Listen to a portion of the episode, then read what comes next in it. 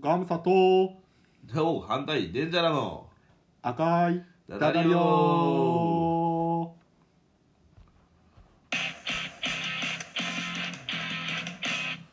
ごめん、ねはえんじゃあはちょっとごめん反対になっちゃいましたそんなもんちゃった好いやななんかさっきの続きやな、き好きやなはいうんいやでも結構ねあれでしたよその当時はねうんそやなひどいひどかったですよやっぱり街そやもなもう潰れてさうん関西の第二都市やな第一都市うん神戸がなもうんそうやなうそうやって震災なんてでもまあ俺は経験してないけどあのーその須磨永田、まあ、兵庫中央区灘区東灘区って言ってあの神戸のその中心街に近いところとかに関してはうんうんやっぱり中学校とか小学校とかも避難所になってたりとかして、ううんん、だから自分の行ってる高校とかもあの入学まではあの体育館とかにさうん普通にその地域の人たちが住んでたりとかしたんよあそうなんうんうんおうーんでもなんかそまあれに日常もまあ学校も入らないしの司祭が決まらない人も多かったよなうんそうだから受験受験どころじゃないねんっていうようななんかずまあ自分中学校3年生とかやったからさ、うんちょうどもう受験の時期やったからさうん子たちとかもまあたくさんいたよねううんんだからあの自分の中学校とかも卒業式とかにさあの疎開してる子とかが一緒に「えお前誰?」っていうような あの他の中学校の制服着た子とかが、複雑そやろなそう卒業式とか受けてたりとかしたしねそやなうん雑やろなそなんかその日常っていうのが、れうんまあ、当たり前のことが当たり前でないんやなっていうのをさうんなんかこう考えさせられた考えさせられてたよねうんそういうやつのが教育教育っていうか波に染みてやけどな悲しみを乗り越えうんるために学んでいけたらええなと思うんだけどな感謝しながうら、んそうやねんなあそういうまあいつ起こるか分からへん被災やね災災害とかやねんけどもうんその人とのつながりやったりうん温かさだったりうん助け合いうんの社会っていうのがやっぱり必要なんだっていうのを強く思う時期でもあるわな。うんそうねうんだから普段全く感じひんやんそういうことってあんまり全くそんなに感じひんやんいやまあ感じながら生きてる人なんかなかなかいない今日今日ばあちゃんがあの先生の話してくれたやんなんか、うんなんかしてたなそんなんもなんか、うんあありがたいなと思ったらほんまになんかそういう入ってくるしうんそういうのないやんかない僕もだからそれで外で歌ってるのが好きやねああなるほどねそういう機会が少なからずなうんちょっと発生するんよ、うんう僕ん私こんなんでとかうんうんそういうの好きやなうんでも特に高校の時とかのねあのー結構もう潰れてる建物とか多いうん町中の,、をま、町の中でさうあの高校生活っていうのを送ってて、んうん、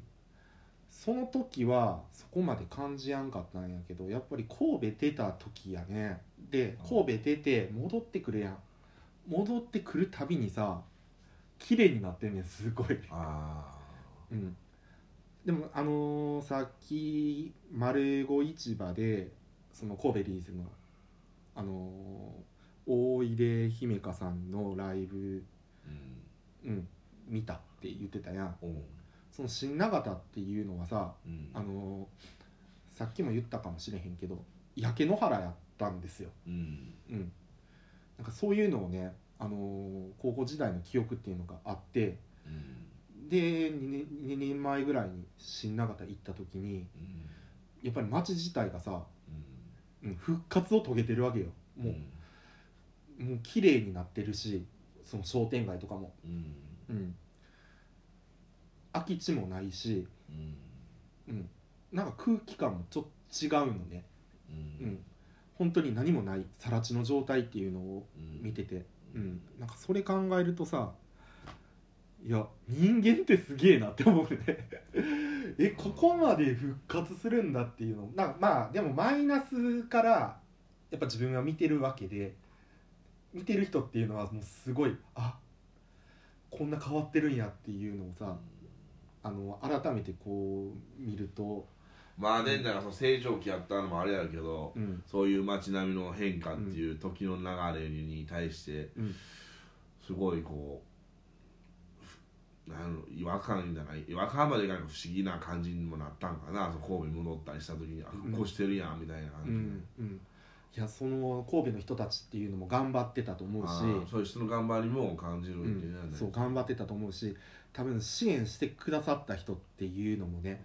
たくさんいたよたくさんいたねんよねなんかそれ考えるとやっぱりねその変化っていうのがあの目に見えるのよその あー目に見えてしまうとやっぱりさ、うん、あの人とのつながりとか助け合いっていうのはめっちゃ重要やなっていうのはねすごい感じるんよね。やしあとまあこの1.17っていう日っていうのはその震災を風化させたくないっていう気持ちっていう部分とあともう一つはうんあのーやっぱりさうんうん震災ってまあいつどこで起こるか分からへんしうん現にさ東日本大震災であったりとかうん熊本の地震とかもあったやん。うんそういう時にさやっぱりあの自衛隊の人が派遣されて災害復興のためにさこう尽力を尽くしてくださったりとかするわけでしょボボラランンテティアもいっぱい行ってとか、うんうん、なんかそういうね助け合いの気持ちっていうのをねあの改めてせ考えれる日にすればいいかなっていうふうに自分は思ってはいるよね。ううんん、だからさあのガムサさんにさ「あれ歌ってよ」って言ったやん満月の夕べ。うんうん、っていうのもさああの曲を聴けばうんその時の情景を思い出させることもできるし、うんうん、そういう助け合いの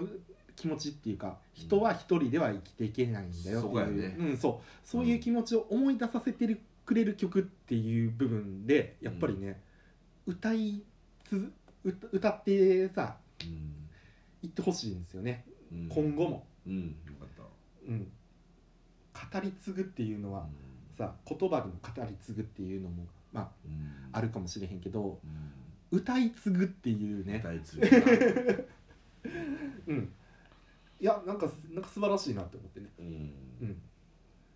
考えさせられる日やなっていうのはあって、まあそうやなうん、なんか今日こういうちょっとしんみりしたトークテーマでちょっとやってるんやけど、逆に熱いでねうしんんみりといえば逆にあったかい話やねうん、レンジャーの思いが乗っかってるなだからもう神戸帰るたびにやっぱり思い出すからね、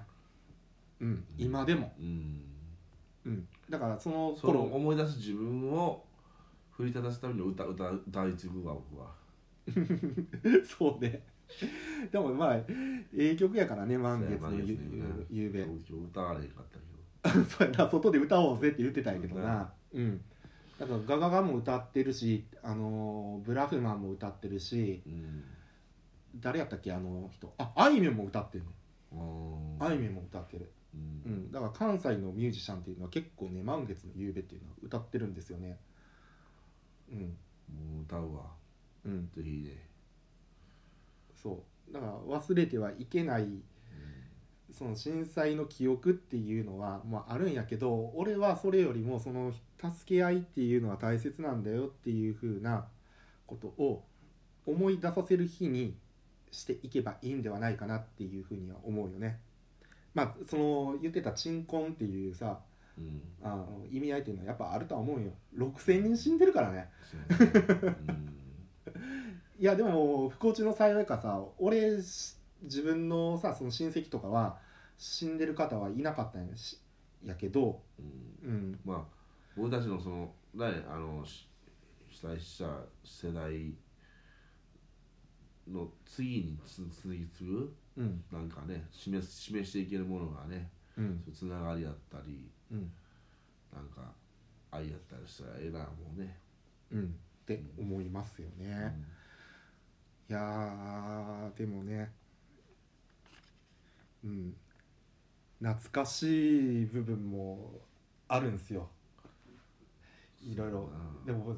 だからちょうど2週間前にその満月の優のうん練習始めたけどうんそれまでそんなに震災意識してなかったな、うん日常の中にだからそういううん本当に感謝するうんことうん含めてそう感謝ってすごい大事やし当ねたり前のことじゃないねうん当たり前のことを思いがちやけど、んいやその潰れた神戸っていうのも懐かしいっていうふうに思えちゃうぐらいのねうんやっぱり高校時代がさそのさ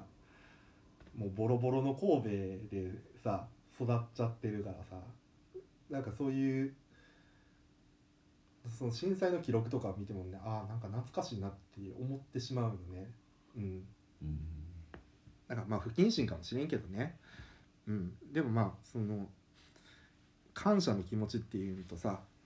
うん人とのつながりっていうのは大切にしていきたいよねそううんって言葉足らずだけど全然不謹慎じゃないから全然言葉足らずかもしれんけど若者2人でね俺ら、うんでねもこういう話をするのもいい回かなと思ってやってみましたうん、そうやね。ありがとう、うん、じゃあはいガムサとで、じゃらの赤いダダリオ。ありがとう、はい